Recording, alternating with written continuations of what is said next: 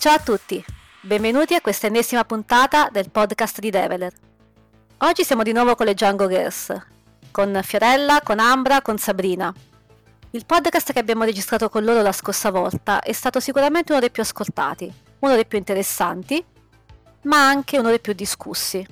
Discussi sui social, discussi alla pausa caffè, discussi con i colleghi e quindi abbiamo deciso di registrare un'altra puntata con loro e facendo anche qualche domanda un po' scomoda, che magari qualche dubbio che noi abbiamo, che abbiamo avuto, che abbiamo riscontrato.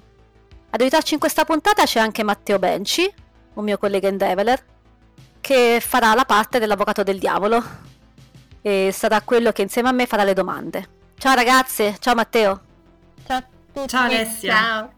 Ciao dall'avvocato del diavolo. Ciao Matteo. Sentite, partiamo subito a bomba con la prima domanda.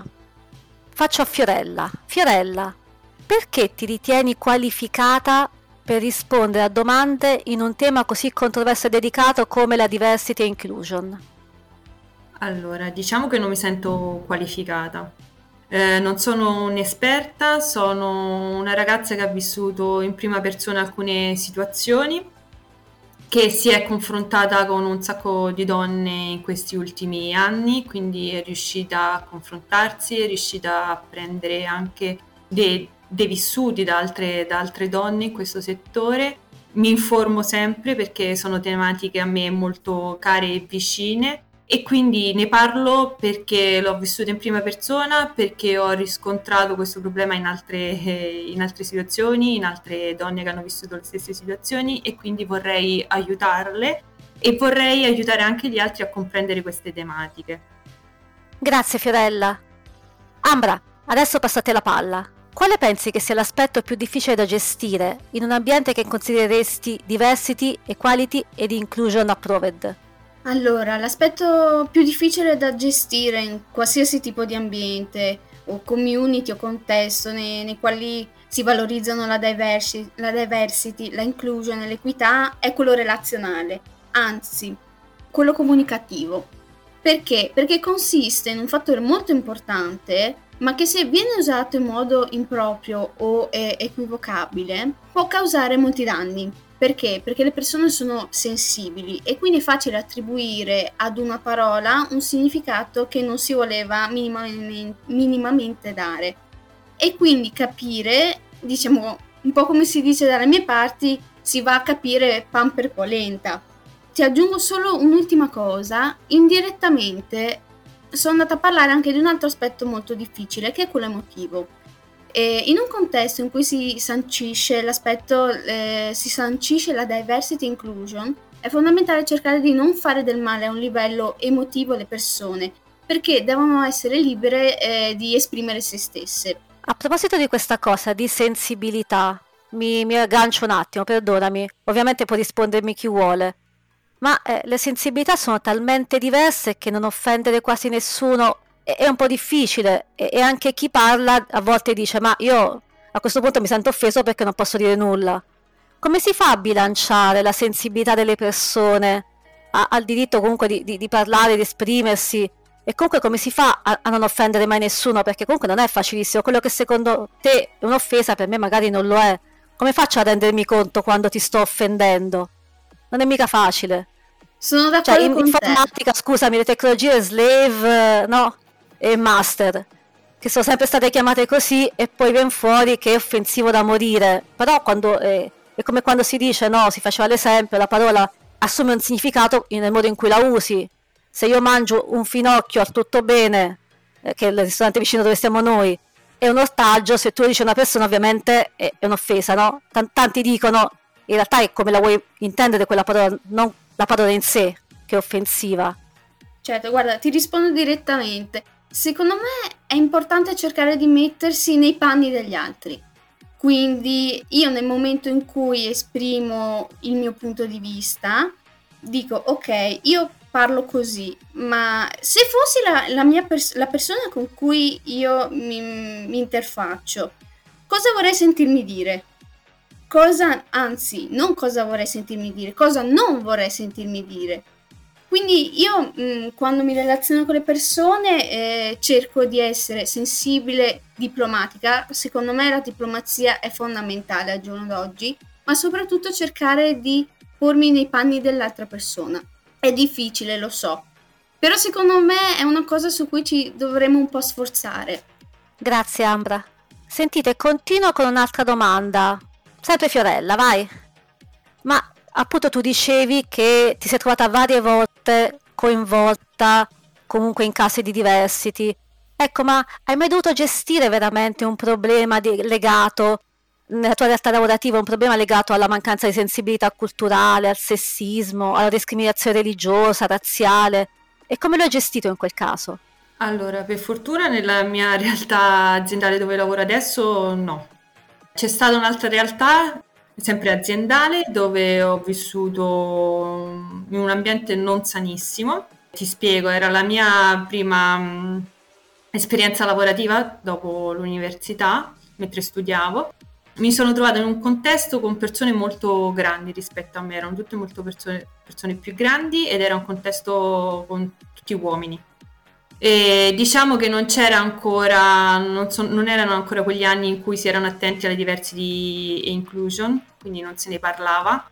Sono entrata in questa realtà ehm, da sviluppatrice in un team di uomini e diciamo che c'erano sempre queste battute sessiste a cui magari non si pensa, magari quando si è tra uomini magari si fanno, però uh, magari quando c'è, c'è, anche una ragazza è giusto anche farla sentire a proprio, a proprio agio, quindi magari in alcuni contesti si possono evitare. E poi la mia parola valeva sempre meno di un collega uomo. Questo è qualcosa che sto riscontrando anche adesso nella mia realtà, però non all'interno della mia azienda, ma a volte avendo a che fare con, con i clienti. Eh, vedo che magari a volte la mia parola vale, vale meno rispetto a a quello di un collega uomo e quindi magari fanno riferimento a volte più, più a un mio collega. Ecco. E, e, poi lì ci sono anche i miei colleghi che in quelle situazioni mi aiutano perché giustamente dicono la mia collega già ti ha spiegato tutto, non, non devo dirti nulla, quindi credo che in alcune situazioni sia fondamentale l'aiuto delle persone che ci sono intorno e che facciano capire a queste persone che magari inconsapevolmente, perché magari è inconsapevolmente, mettono in atto queste azioni.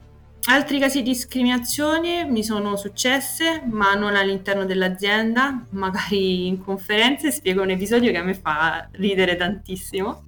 Ero ad una conferenza, stavamo, ero l'unica donna del tavolo e stavamo mangiando tranquillamente, stavamo parlando del più e del meno e c'era un, un signore che aveva chied- cominciato a chiedere a, de- a tutto il resto del tavolo eh, cosa mm, facevano in azienda e quali erano la loro mansione e, su, e quali linguaggi usavano. Ha fatto il giro del tavolo, ignorandomi completamente, forse pensando che non ero tecnica, e l'unica domanda che mi ha fatto in tutto il pranzo è quando è arrivato il dolce e mi ha chiesto come si fa questo dolce. Bellissimo. E io lì, eh, spiazzata, poi io la prendo sempre a ridere perché non è che mm, faccio altro. E non gli ho risposto perché dicendo no non lo so non lo so. Ma non lo sapevo proprio veramente anche. E gli altri commensali del tavolo si sono tutti guardati tra di loro dicendo ok e... che facciamo? vabbè e... non ti ha chiesto di portargli il caffè. Sì va bene ci sono questi, queste situazioni ci sono. Per fortuna a me ne sono capitate poche e sono una persona anche che che la prende a ridere ma anche che sa rispondere perché io sono buona fino a un certo punto, eh, però mi metto nei panni di alcune, alcune donne che magari non sono anche confidenti con se stesse e quindi magari non, non, non, fanno, non danno potere mh, alle loro parole, alle loro emozioni e quindi noi parliamo di, arg- di questi argomenti anche per, per, dare parola e per incoraggiare queste donne a, a prendere una posizione. Grazie. Eh, io, io vorrei, vorrei, fare la prima domanda dell'avvocato del diavolo, che collega un po' le ultime risposte che avete dato tu e Ambra. Ambra ha detto, ha detto che mh, è importante per rispettare un, anche la sensibilità degli altri cercare di mettersi nei panni del prossimo e sono d'accordissimo. Fiorella ha sottolineato a volte come, come spesso questi episodi capitino in maniera, fra virgolette, inconscia. Non, probabilmente le persone non ci pensano neanche quando, quando fanno certi, chiamiamoli, errori o, o incappano in certe, in, certe, in certe situazioni. Quindi la mia domanda è, se noi lasciamo alle persone la, la, la, razionalità di decidere come rapportarsi con la sensibilità del prossimo, non rischiamo che in realtà queste persone non si pongano proprio il problema, cioè queste cose succedono perché queste persone non pensano che sia un problema quello che stanno facendo, altrimenti forse molte ci rifletterebbero un attimo. Quindi non dovrebbe esserci forse anche una informazione di terze parti super partes che esula dalla, dalla decisione personale sul fatto che una cosa possa o meno essere il caso di essere detta in un certo modo o in un certo ambito? Assolutamente, sono d'accordo con te Matteo. Eh, infatti sono dell'opinione che bisogna parlarne assolutamente e la comunicazione infatti è molto importante, bisogna rendere le persone consapevoli di questo problema, del tipo ma ti rendi conto che se parli così, usi questo tono, magari l'altra persona ci può rimanere male o com- comunque sì, sono pienamente d'accordo, deve esserci della divulgazione, bisogna mettere ehm, bisogna far, far, rendere consapevoli le persone di, di queste situazioni. Io volevo aggiungere soltanto una cosa da quello che ha detto Ambra. Allora, io sono d'accordo con lei che bisogna medesimarsi nelle altre persone, eh, però diciamo che è qualcosa che fanno magari le persone un po' più sensibili, quindi già magari sensibili a, questi, a queste tematiche. Credo che sia importantissimo fare informazione a partire dalle scuole, ma nelle aziende e avere dei codici di condotta perché mm, non tutti si pongono questi problemi, altre, alcune persone pensano che non ci sia nessun problema a esprimere le proprie idee senza pensare agli altri, quindi sia la sensibilizzazione ma sia anche a delle regole soprattutto quando si stanno, si, si, vive in una community, una comunità che condivide una passione, un lavoro, quindi ci devono essere anche delle regole, oltre avere, a fare informazione e comunicazione. Ecco. Vi è mai capitato, vi è mai capitato che a questa risposta, che condivido chiaramente, fosse data, fosse data una, una, una nuova risposta ma io non volevo offendere usando quella io non voglio offendere usando quella parola. È, è un dato di fatto, perché se, se, se, quella persona è omosessuale, io la chiamo omosessuale, perché si deve offendere? È un dato di fatto. Se quella persona è una persona uh, dalla pelle nera, io la chiamo nero, perché si deve offendere? E voi come rispondete a questa osservazione? Secondo me è banale come risposta ed è un ottimo modo per uh, tirarsi indietro da una risposta sincera perché mh, al giorno d'oggi sappiamo benissimo come usare le parole e il significato delle parole, quindi ci costa pochissimo sforzo usarle nella maniera giusta. E secondo me in quel caso quando una persona dice io non intendevo in maniera sbagliata con l'uso di quella parola perché è un dato di fatto, io direi a quella persona chi ti dice che è un dato di fatto e che la persona a cui ti, ti rivolgi non si offenda? Perché pensi che sia giusto? Ecco, forse dobbiamo cominciare, oltre a utilizzare le parole in maniera giusta, ma anche ehm, provare a capire perché potremmo offendere l'altra persona, perché a volte non, non ci poniamo questo problema. Parliamo tanto per parlare, ma forse a volte prima di parlare potremmo pensare due secondi e dire ok, come potrebbe prenderla questa persona? Sabrina? Esatto, io volevo aggiungere una cosa. Secondo me c'è anche tanto cioè le persone dovrebbero imparare anche a porsi, ehm, nei confronti dell'altro alla pari e all'ascolto, perché una cosa che posso dare per scontata io, diciamo, ehm, di cui posso non essere consapevole, non posso dare per scontato che non lo sia per l'altra persona. E secondo me questo aspetto è importante che venga portato appunto anche nel nelle scuole, cioè già già insegnare al agli studenti, alle già dall'età più più inferiori, più nelle fasce più giovani, diciamo, a, ad ascoltare l'altro e imparare, imparare questo. Questo può, cioè, sicuramente eh, può portare un cambiamento anche nel, a livello comunicativo, questo è importante. Scusate, un'ultima cosa che mi viene in mente. A volte molte persone dicono che però si scade anche nel ridicolo.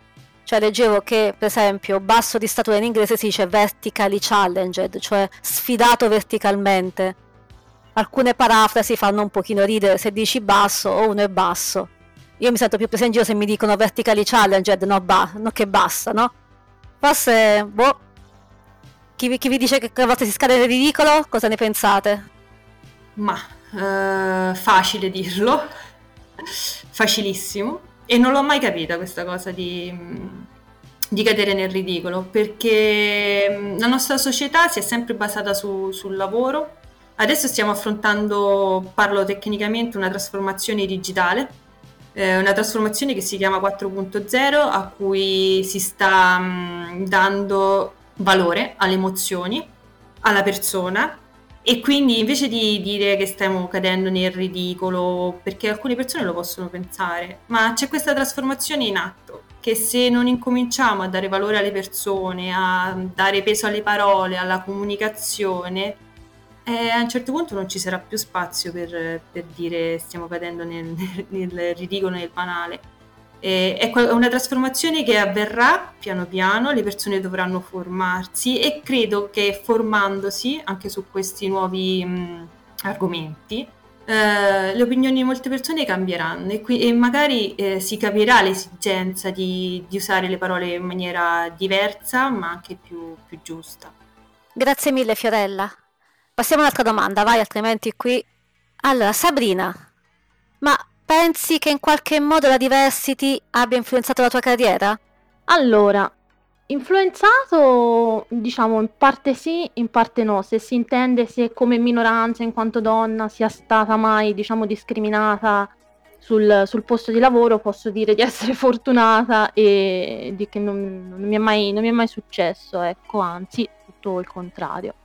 Sicuramente eh, l'ha influenzata nel senso che è un valore che mi ha sempre accompagnato, sono sempre stata cresciuta a, con i valori appunto dell'uguaglianza, della diversità, di conoscere il diverso e di ascoltare comunque il diverso perché può portare sicuramente un valore aggiunto che ti arricchisce.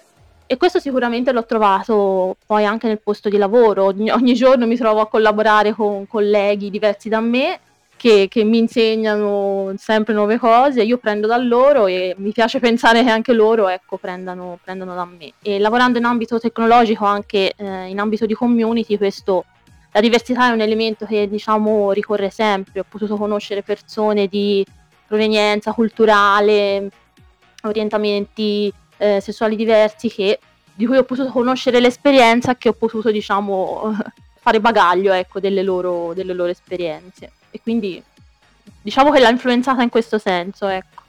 Allora adesso faccio due domande, le faccio ad Ambro e Sabrina, ok? Vi chiedo prima, se decidete voi chi risponde, qual è la vostra definizione di diversity, equità ed inclusione? E se pensate che il movimento femminista moderno sia coerente con queste necessità di cui si parla tutti i giorni. Ambra, cominci te? Ok, allora, per quanto riguarda la, la mia definizione di diversity e inclusion, equità, diciamo che un pochino sono fuorvia, fuorviata da, dalla mia esperienza, comunque dalla mia formazione, per, perché avendo fatto studi economici, avendo studiato diritto, io parto sempre dal principio che viene sancito dalla Costituzione, che è quella dell'uguaglianza, ovvero siamo tutti uguali di fronte alla legge o comunque abbiamo tutti gli stessi diritti, però allo stesso modo ognuno di noi ha dei, dei caratteri, delle qualità che li contraddistinguono e che ehm, hanno il diritto di, dove, di manifestarli perché ehm, corrisponde in quella qualità che ci contraddistingue. Poi appunto se siamo tutti uguali sei, sei che noia ed è giusto che ognuno porti avanti i propri principi. Questa è la mia definizione. Sabrina, tocca a te? Sì, con il, vado con il femminismo. Secondo me, mm, sì, eh, diciamo che il movimento femminista è coerente appunto con, eh, con, le necessità che ci sono al giorno d'oggi e diciamo che uno dei meriti che, mm, che, gli, possiamo, che gli possiamo dare è di portare ogni giorno diciamo, eh, all'attenzione questi temi mm, si parla tanto di, di donne eh, che non, eh, non, sono diciamo, rappresentate a livello di leadership eh, nelle sfere pubbliche eh, e private.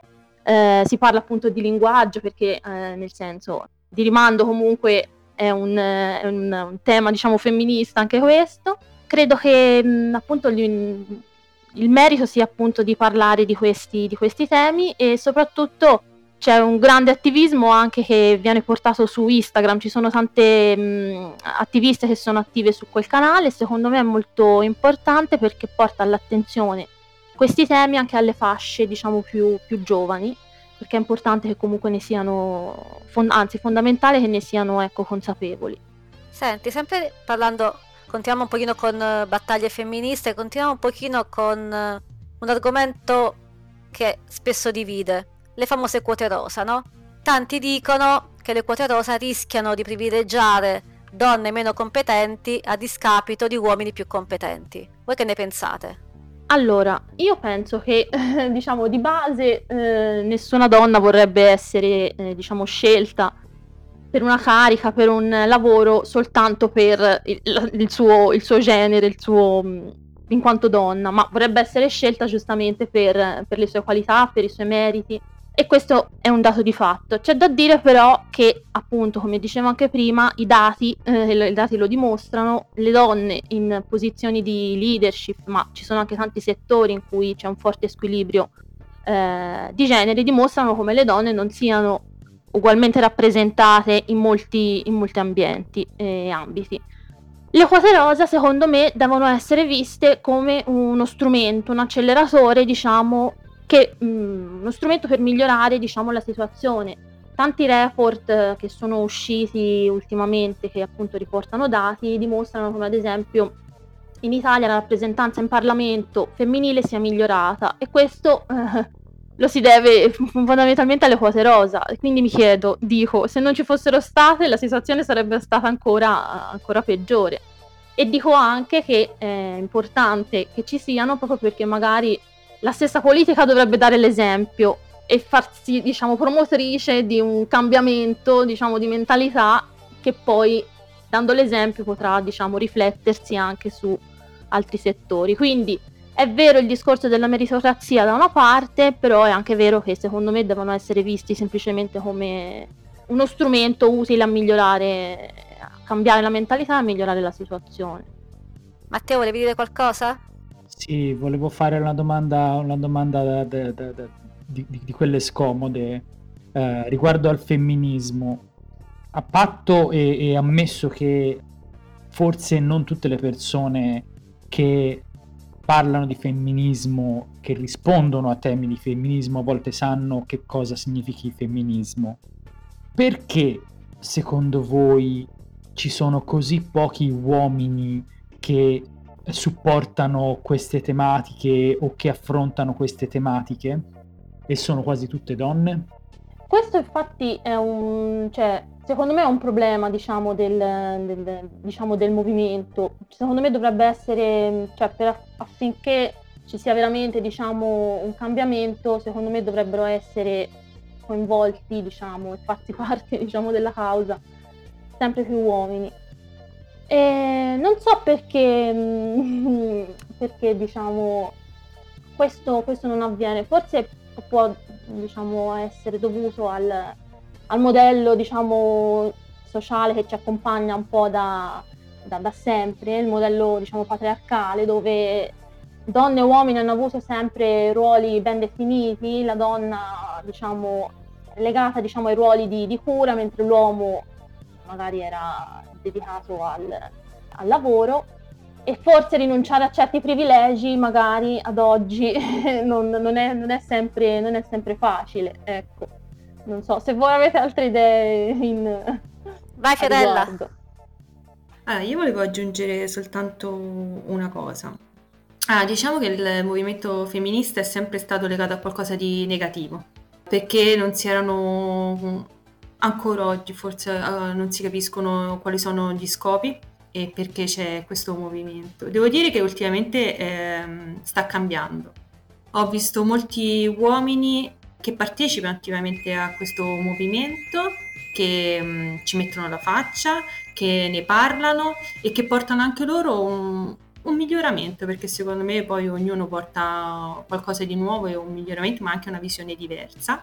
Ed è giusto anche confrontarci con, con l'altro sesso.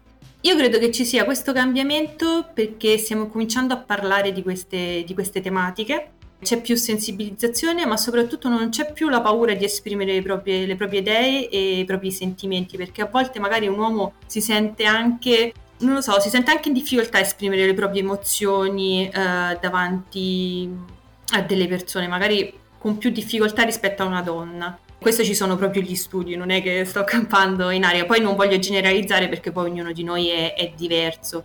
Però la cosa che mi fa piacere è vedere questo, questo cambiamento e questa partecipazione da parte anche maschile, ma anche, di altri generi, perché poi non voglio essere non voglio fare discriminazione per le, per le altre persone. E, ma la, la, cosa importante secondo me è la comunicazione che, che, che sta avvenendo. Ma non vi sembra che a volte forse il movimento femminista porti un po' una sclerotizzazione dei ruoli, cioè metta un po' i, i maschi contro le femmine? Non c'è questo rischio? Allora, quello dipende dalle persone, come tutte le cose. Bisogna avere un equilibrio. Poi sì, ho visto alcune donne femministe che magari lo fanno per combattere un po' l'idea dell'uomo però bisogna essere anche noi intelligenti a capire questo, perché il movimento femminista non vuole avere il potere sugli uomini, vuole soltanto la parità di genere, la parità di salario, la parità di competenze, perché eh, si parla di quote rosa, mi faccio a prima come qualcosa di negativo, non è qualcosa di negativo, è uno strumento per raggiungere la parità. Nel momento in cui raggiungeremo una parità e anche le altre persone verranno sensibilizzate, le aziende verranno sensibilizzate, non ci sarà più bisogno di quote rosa. Quindi è uno strumento. Ambra, volevi dire qualcosa? Sì, io volevo un po' collegarmi a quello che diceva Fiorella e anche un po' collegarmi a quello che dicevo prima, perché effettivamente si torna sempre sul fatto del porsi ne, diciamo, nelle altre persone. Quindi magari sai, magari gli uomini che, che, vabbè, come dice Fiorella, ora come ora, per fortuna le cose stanno cambiando, ma forse inizialmente erano contro questo movimento femminista perché magari non hanno mai, ehm, non si sono mai trovati in situazioni che hanno vissuto le donne, ma ora come ora, eh, come diceva Fiorella, ehm, essendo che c'è più comunicazione tra uomo e donna, anche gli uomini si rendono conto di certe situazioni che si vivono tutti i giorni e proprio per questo diciamo, si rendono disponibili e danno anche supporto a, alle donne. Volevo dire solo questo. Grazie mille. Senti, sentite, ma voi avete qualche dato interessante su questa ultima, quest'ultimo periodo del Covid? È cambiato qualcosa? Sta cambiando qualcosa? Ah, inizierei a parlare magari dei dati precedenti perché ogni anno viene pubblicato dall'European Institute for Gender Equality il report sul Gender Equality Index del, del 2020. È un, uno strumento che misura il progresso sull'uguaglianza di genere in Europa e ehm, indaga sei ambiti principali e prende in esame i 28 paesi dell'Unione Europea. Però eh, vorrei parlare principalmente di quello che avviene in Italia, ma soprattutto nell'ambito tecnologico, che è eh, l'ambito di cui ci occupiamo. Parliamo un po' di dati, anche perché è questo è la base per cui parliamo di, di diversity e di inclusion. Eh, diciamo che eh, questi dati ci raccontano un'Italia ancora predominata da disparità e disuguaglianza di genere, eh, sia nell'ambito lavorativo ma anche nell'ambito privato e quest'anno si è concentrato sulla digitalizzazione e gli effetti che ha generato nel mondo del lavoro tra, tra donne e uomini. Soprattutto in questi mesi di pandemia abbiamo visto un'esponenziale crescita della digitalizzazione, eh, ma pochi si sono invece concentrati sul capire e misurare l'impatto che questo fenomeno ha generato. Possiamo vedere che eh, in Italia in media solo il 21% delle donne ha accesso, accesso, e o sviluppa competenze digitali di base rispetto al 30% degli uomini. E se ci spostiamo invece nel nostro ambito ICT, il divario è ancora più decisi- decisivo se consideriamo che la presenza femminile è soltanto del 15% rispetto all'85% di quella maschile. In più, un'altra cosa a cui tengo particolarmente è che a parità di ruoli e di competenze esiste un gender pay gap, quindi di differenza di salario del 15% nel settore ICT mentre nelle altre posizioni siamo al 6%. Quindi questi dati raccontano che in Italia c'è una necessità di rendere sempre più inclusivo il mondo del digitale e del tech, è, è ancora molto alta e solo grazie alla sensibilizzazione, alla formazione e a più opportunità per avvicinare le donne al mondo tech riusciamo a raggiungere eh, dei risultati, perché c'è ancora molta distanza tra, tra l'uomo e la donna. Che cosa è successo con il Covid? Perché anche il Covid purtroppo ha avuto un'influenza.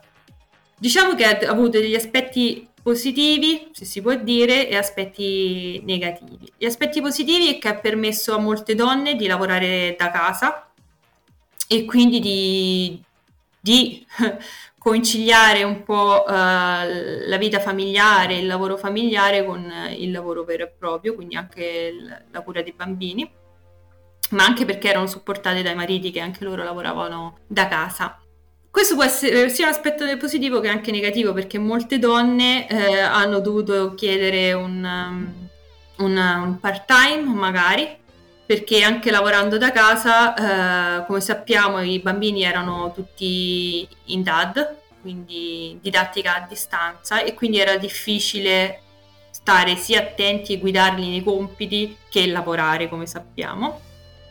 E eh, gli aspetti negativi è che, che c'è stata una conferma dell'incremento del lavoro di cura femminile durante la pandemia, con percentuali che aprono un divario profondo tra donne e loro partner. Infatti, il, il 68% delle donne eh, con un partner ha dichiarato di aver dedicato più tempo ai lavori domestici rispetto ai periodi pre-Covid e quindi si aveva anche meno tempo per, per lavorare e molte donne sono state costrette a lasciare il proprio lavoro proprio perché non riuscivano a conciliare le, le due cose. Questo dipende molto anche dal lavoro che si fa, diciamo che nell'ambito tecnologico uh, siamo stati abbastanza fortunate. C'è stato anche, lo dico anche se non c'entra nulla con quello che stiamo dicendo, c'è stato anche un aumento delle, delle violenze di genere eh, del 73%. Io ti parlo da mamma, è stata una tragedia. conciliare il lavoro con i figli a casa è stata una tragedia e io ho i figli grandi. Chi aveva i figli piccoli davvero non so come abbia fatto. Quindi confermo assolutamente quello che hai detto. A livello familiare la situazione è brutta, non soltanto a livello femminile. A livello femminile poi ancora di più, c'è poco da fare. Vai Fiorella. Uh, mi sono scordata soltanto di, di darvi un, um, dei dati che secondo me sono fondamentali, che infa- infatti in Italia la misura della recessione al femminile emerge dalle dati delle posizioni lavorative perse tra il 2019 e lo scorso anno, che complessivamente sono pari a 841.000 su tutto il territorio nazionale nel terzo trimestre del 2020. Questo per far capire anche che impatto ha avuto il Covid su, sul lavoro delle donne. Ecco, meraviglioso. Senti, un'ultima domanda. Tu prima dicevi che le quote rosa sicuramente piano piano si spera non saranno più una necessità perché grazie al cambiamento di mentalità, grazie alla formazione, andremo piano piano più o meno ad equilibrarci. Ecco, una domanda sulla formazione. Se ne discuteva anche fra di noi. Ma secondo voi questa formazione, quando bisogna cominciare a parlarne ai ragazzi? Alle medie o alle superiori? Perché io dicevo dalle medie, ti ricordi? Voi dicevate anche dalle superiori. Contiamo questa discussione che ci è piaciuta tanto? Uh, allora, uh, secondo me prima si fa e meglio è. Eh, noi abbiamo avuto esperienze dirette sia con studenti delle medie ma anche con studenti del, del liceo. Siamo rimaste un po' stupite, nel senso mm, che a volte vivono proprio in un altro mondo, ma forse anche noi al, alla loro età vivevamo in un altro mondo e non eravamo così consapevoli di cosa succedesse intorno a noi.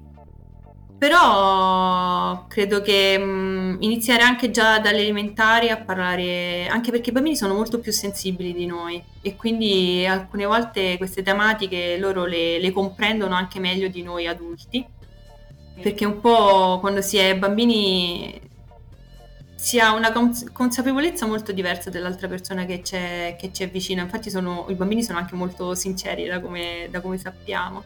Quindi mh, prima cominciamo la formazione con i ragazzi e le ragazze, meglio, meglio è perché mh, oggigiorno c- c'è bisogno di competenze più sociali che competenze tecniche, perché come sappiamo le competenze tecniche le possiamo studiare, ma anche le competenze sociali le possiamo studiare, possiamo sviluppare un po' tutto di noi stessi, però eh, l'importante è avere la consapevolezza è questa che manca al giorno d'oggi, un po' la consapevolezza di, di noi, ma anche delle altre persone, di che cosa significa anche diversi di inclusione, perché se tu vai in una scuola e chiedi cosa significa non lo sanno. E siamo nel 2021 ed è un pochino di tempo che si parla di questi argomenti e un po' dispiace, ma la cosa notato è che anche i professori non, non parlano di diversi di inclusion, alcuni non ci credono, altri per loro è un argomento poco interessante perché a scuola bisogna parlare, mh, mm, bisogna spiegare la storia, bisogna fare matematica, bisogna fare l'italiano, che io credo che sia importantissimo, mh, mm, non metto in dubbio questo, però credo che sia importante anche formare i ragazzi a livello mh, mm, emotivo. Infatti io ultimamente sto leggendo un libro che si chiama L'intelligenza emotiva di Goleman, non di Goleman. So sì, che eh, in America ci sono delle scuole che stanno sperimentando una didattica totalmente diversa, cioè un approccio istruttivo come lo abbiamo noi, ma mh, mm, parallelamente eh, hanno anche una didattica sull'intelligenza emotiva. E i risultati sono molto, molto diversi perché mh, mm, eh, va bene la predisposizione per alcune materie, però se hai una passione per, per qualcosa la sviluppi molto prima la sviluppi con piacere e poi anche il modo in cui si confrontano con le altre persone è totalmente diverso da chi fa soltanto la didattica classica e eh, l'intelligenza emotiva eh, che sta prendendo piede anche questa, questa nuova filosofia, scusate, passatemi il termine, eh, sta prendendo sempre più piede perché porta veramente dei, dei miglioramenti, ma non solo personali ma anche produttivi. Senti, io guardo, vedo Matteo che freme che vuole fare una domanda. Sì, beh, eh, in realtà... Vai Matte. In realtà la, la, la, l'argomento del, del, del, gender gap a livello salariale per me apre, apre un abisso di domande correlate che una dietro l'altra fanno un filotto notevole. Però eh, da una parte ecco, vorrei, vorrei iniziare a cominciare a parlare di qualche questione. Abbiamo parlato di formazione, abbiamo parlato di formazione a livello appunto educativo con, con i ragazzi che fanno le scuole, quindi in età adolescenziale o comunque infantile, però abbiamo parlato anche di formazione da fare a livello di persone adulte mature anche a livello aziendale. È possibile secondo voi che questo gap a livello salariale in qualche modo sia eh, utilizzato dalle aziende per compensare i problemi o magari le, le, le, diversità che l'assunzione di una donna può portare a livello aziendale? E attenzione qui si introduce un argomento che è labirintico che è quello della maternità magari ne parliamo, ne parliamo poi con un'altra domanda che ho pronta però la domanda che volevo farvi è, è normale secondo voi, è giusto che le aziende in qualche modo debbano sopportare a livello per esempio di formazione già quella che è la, la, la, l'istruzione delle persone che forse non dovrebbe dipendere dalle aziende e da chi le gestisce? Allora, questa è una bella domanda. Non credo che ci sia una risposta giusta e una sbagliata, sinceramente, perché è un argomento talmente difficile che... Uh, allora, partiamo dalle basi. Dovrebbe essere lo Stato e la scuola a formarti, questo lo credo fermamente, però eh, sappiamo com'è la situazione adesso.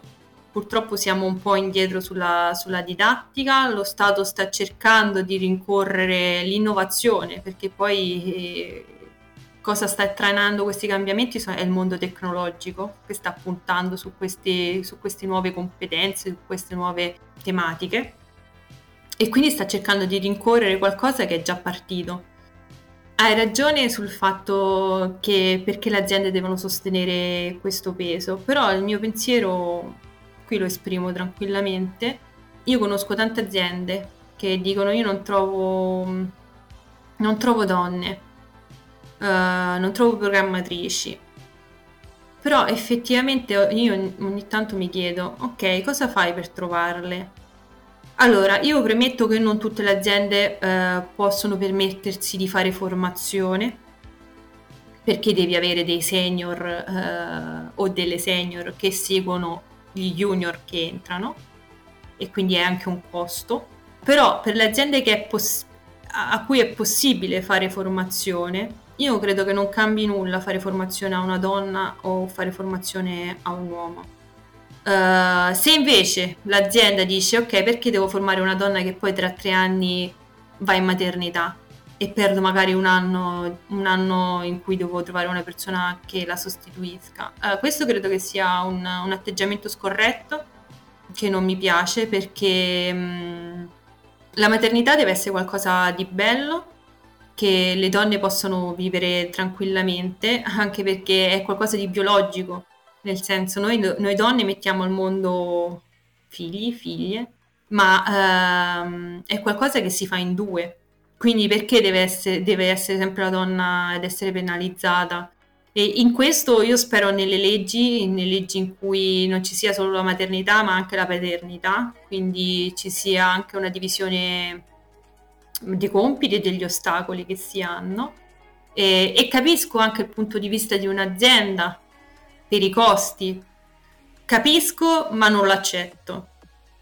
Perché secondo me ci sono tante azioni che si possono fare e spero che anche lo Stato qui entri, entri in aiuto.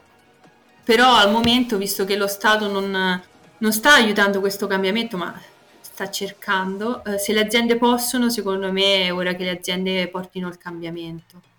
Quindi, quindi scusami, tu, tu comunque sei d'accordo sulla, sulla dare parte di questo peso da sostenere alle aziende? Perché comunque io spesso ne ho parlato con uh, ambiti di persone che magari hanno anche ruoli importanti in alcune aziende che eh, mi hanno detto, mi hanno osservato perché l'azienda, l'azienda deve vedere al profitto, deve vedere al rendimento e magari non gli interessa niente se a dare questo profitto è un uomo o una donna però deve mettere in conto, come hai detto te, il fatto che magari una donna possa assentarsi per un periodo lungo per via della maternità e quindi da qui eh, probabilmente io suppongo questa è una mia supposizione potrebbe essere un motivo per cui forse le donne hanno, vengono pagate meno per cui l'azienda compensa in qualche modo con il salario che risparmia il fatto che poi quella persona potrebbe essere assente in un periodo. Non lo so eh, sono supposizioni mie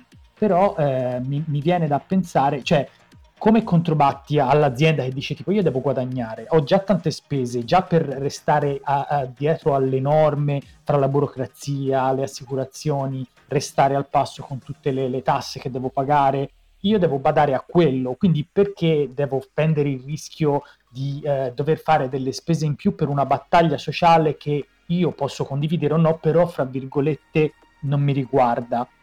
Capisci? Perché poi riguarda tutti, però in realtà non riguarda nessuno nello specifico. Qualcuno potrebbe dire, tipo, io già faccio fatica a arrivare in fondo al mese a pagare tutto con regolarità, le mie tasse, i miei dipendenti, eccetera, quindi non posso rischiare di fare un mezzo passo falso perché rischio di mettere in bilico tutto, quindi preferisco non farlo.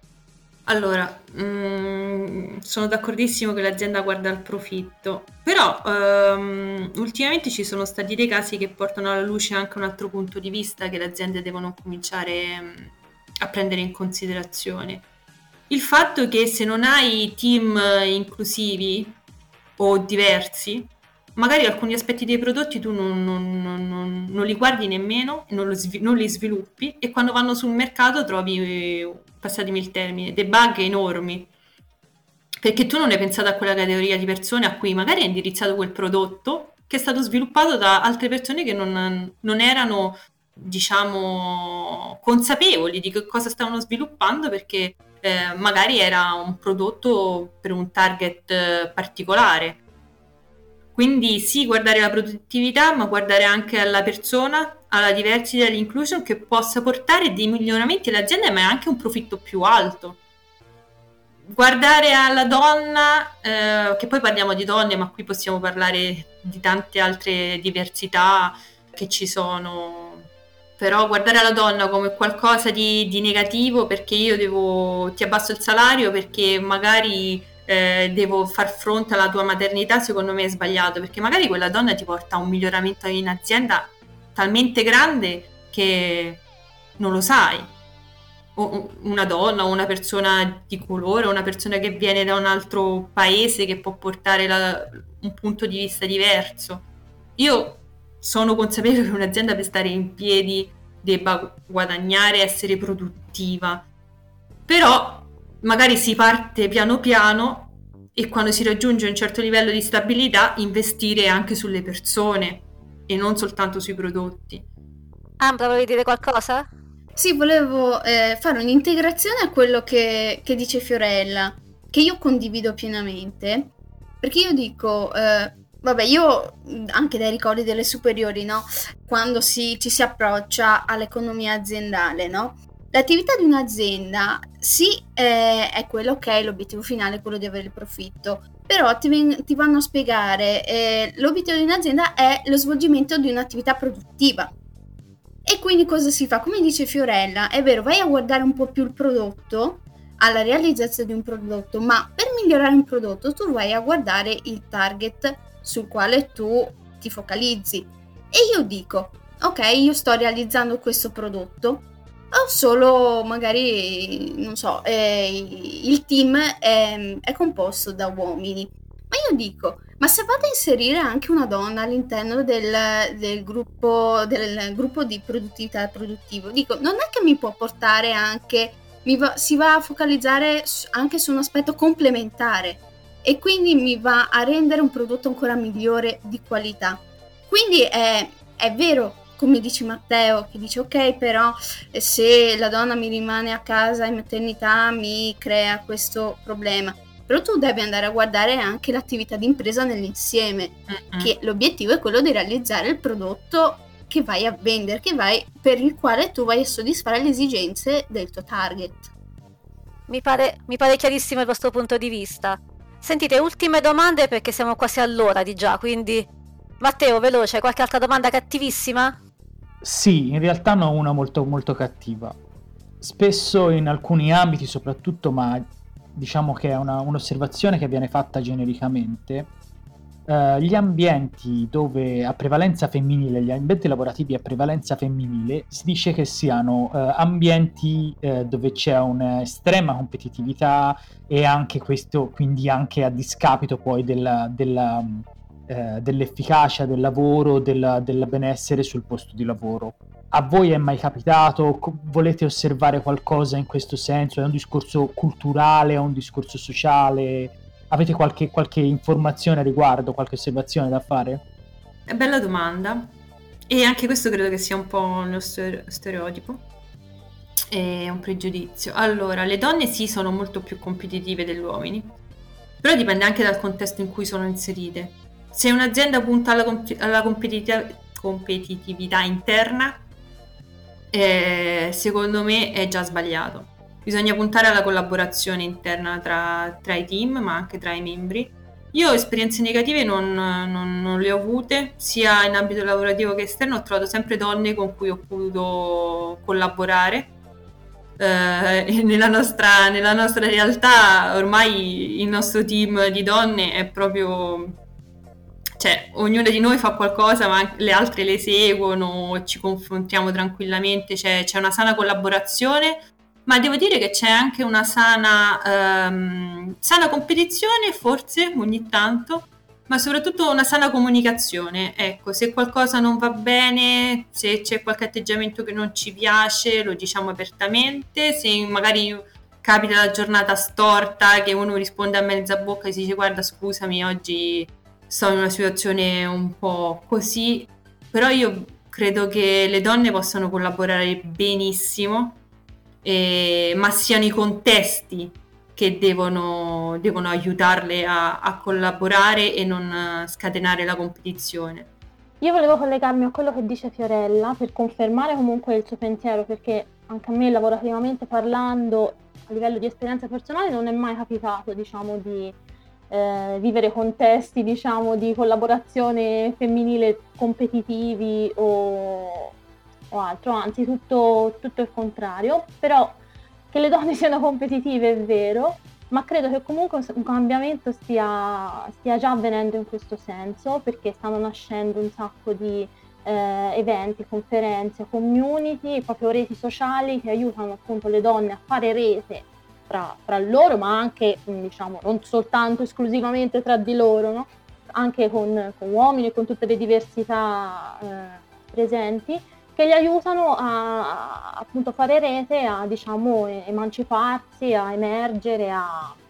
questo insomma è importante, credo che un cambiamento stia già avvenendo, ecco. Sentite, io andrei con l'ultima domanda ormai perché altrimenti veramente sforiamo un po' i tempi. Se poi escono altre domande, io direi agli ascoltatori comunque di farcele e magari si fa il terzo episodio. Perché no? Tanto ormai ci siamo. Chi vuole rispondere? Sentite, si parla sempre di ovviamente di donna che lavora nel settore IT. Nel 2021 possiamo pensare alla donna che lavora nel settore IT come una persona che vuole avere una carriera brillante, ma anche una famiglia? Come possiamo approcciarci con la nostra azienda per affrontare questo percorso? Secondo me non è che possiamo pensare, dobbiamo assolutamente pensare che questa sia una cosa possibile eh, una donna può eh, costruire, diciamo, la sua, deve, deve avere la possibilità di costruire la sua carriera professionale, ma anche di costruirsi, diciamo, una famiglia.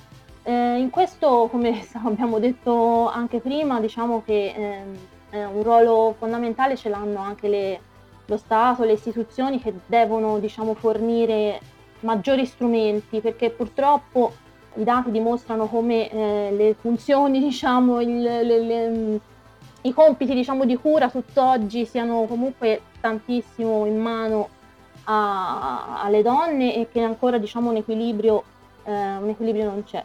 Quindi sicuramente eh, lo Stato dovrebbe intervenire in questo, magari piano piano sicuramente ce, ce la faremo, ecco voglio pensare che, che, che, che, sarà sempre più possibile anche, come diceva prima Fiorella, raggiungere un giusto equilibrio, diciamo, tra, tra i compiti, anche a livello familiare. Come azienda eh, ne abbiamo parlato tanto anche prima, sicuramente, sicuramente eh, molto fa anche diciamo, i valori eh, in cui un'azienda crede sicuramente, e le persone diciamo, che ne fanno parte, ma non possiamo aspettare sempre diciamo, le istituzioni, quindi eh, voglio credere che comunque ci siano aziende che siano già tutt'oggi pronte a, crederci e a, ad incoraggiare diciamo, una donna a, a, intraprendere un percorso in azienda nonostante, nonostante tutto. Ecco. Ci devono essere queste persone, per forza. Ambra. Sì, allora io condivido pienamente il pensiero di Sabrina, anche perché eh, io no, non riesco a sopportare lo stereotipo che la donna debba scegliere tra la carriera e la famiglia, perché sono dell'opinione che sono in grado, sono in grado di fare tutte e due, soprattutto perché, perché oggi esiste la tecnologia che ci permette di lavorare in condizioni migliori, anche se talvolta magari viene usata anche in modo improprio. E infatti bisogna fare attenzione a questa cosa perché magari le aziende potrebbero anche approfittarsene del fatto anche delle donne che sono un po' sono volenterose, comunque vogliono dare il meglio di sé. Bisogna eh, fare attenzione a questo punto perché è sottile il confine tra il voler lavorare per migliorare la propria carriera e dal lato dell'azienda di approfittarsene. E comunque io sono dell'opinione che per permettere, diciamo, per poter parlare con l'azienda e permettere questa attività, io dico, io donna, guarda, ti porto i dati, questi sono gli obiettivi che sono stata in grado di raggiungere, quindi io sono in grado di, di poter fare entrambe. E appunto sta, come dice, la, la, come dice anche Sabrina, sta nell'azienda anche nel nel credere in questa possibilità. Matteo, volevi aggiungere qualcosa? Sì, non è una domanda, abbiamo finito con le domande cattive. Mi svesto la, la, la, la toga dell'avvocato del diavolo, volevo solo fare un'aggiunta personale, so che non sono io l'intervistato, ma credo che questo tema sia qualcosa che interessa a tutti, perché la famiglia è uno dei mattoni fondamentali della nostra società. E se c'è una donna che fa parte di una famiglia, dall'altra parte c'è un partner, ci sono dei figli, quindi eh, dovrebbe essere nell'interesse di tutti far sì che questa unità fondamentale funzioni bene perché se questa funziona bene tutti stanno meglio e tutti lavorano meglio. Quindi se si ci riesce a guardare un, da un punto di vista un pochino più come dire, un po' più innalzato rispetto al nostro giardinetto, al nostro piccolo orticello e basta, forse eh, si riesce a capire che se la società sta meglio, le aziende comunque ne hanno un vantaggio tutte, a prescindere che quella persona lavori da noi o meno. Però è chiaro che deve essere uno sforzo comune, questo, questo è chiaro. È la mia opinione questa. Sono d'accordo, anche perché più una, più una persona è contenta, più ti lavora meglio. Mm-mm. No, ma poi bisogna trovare un equilibrio tra lavoro e, e famiglia, Esatto. perché questo è, è fondamentale. Ragazzine, io sinceramente chiuderei qui.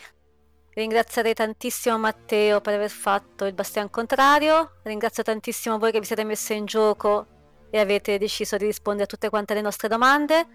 Vi invito, come al solito, per un'altra puntata, perché tanto ormai siamo di casa e ci piace tanto confrontarci. Ricordo a tutti quanti che posso trovare queste puntate di Revelcast su Spotify, su Spreaker, su Apple e Google Podcast e che posso seguirci anche sui social, quindi Facebook, Twitter, LinkedIn, Telegram, Instagram, TikTok addirittura, siamo dappertutto. E grazie ancora, grazie davvero tanto. Grazie a voi. Grazie a voi. Grazie a voi. Ciao, buona giornata a tutti.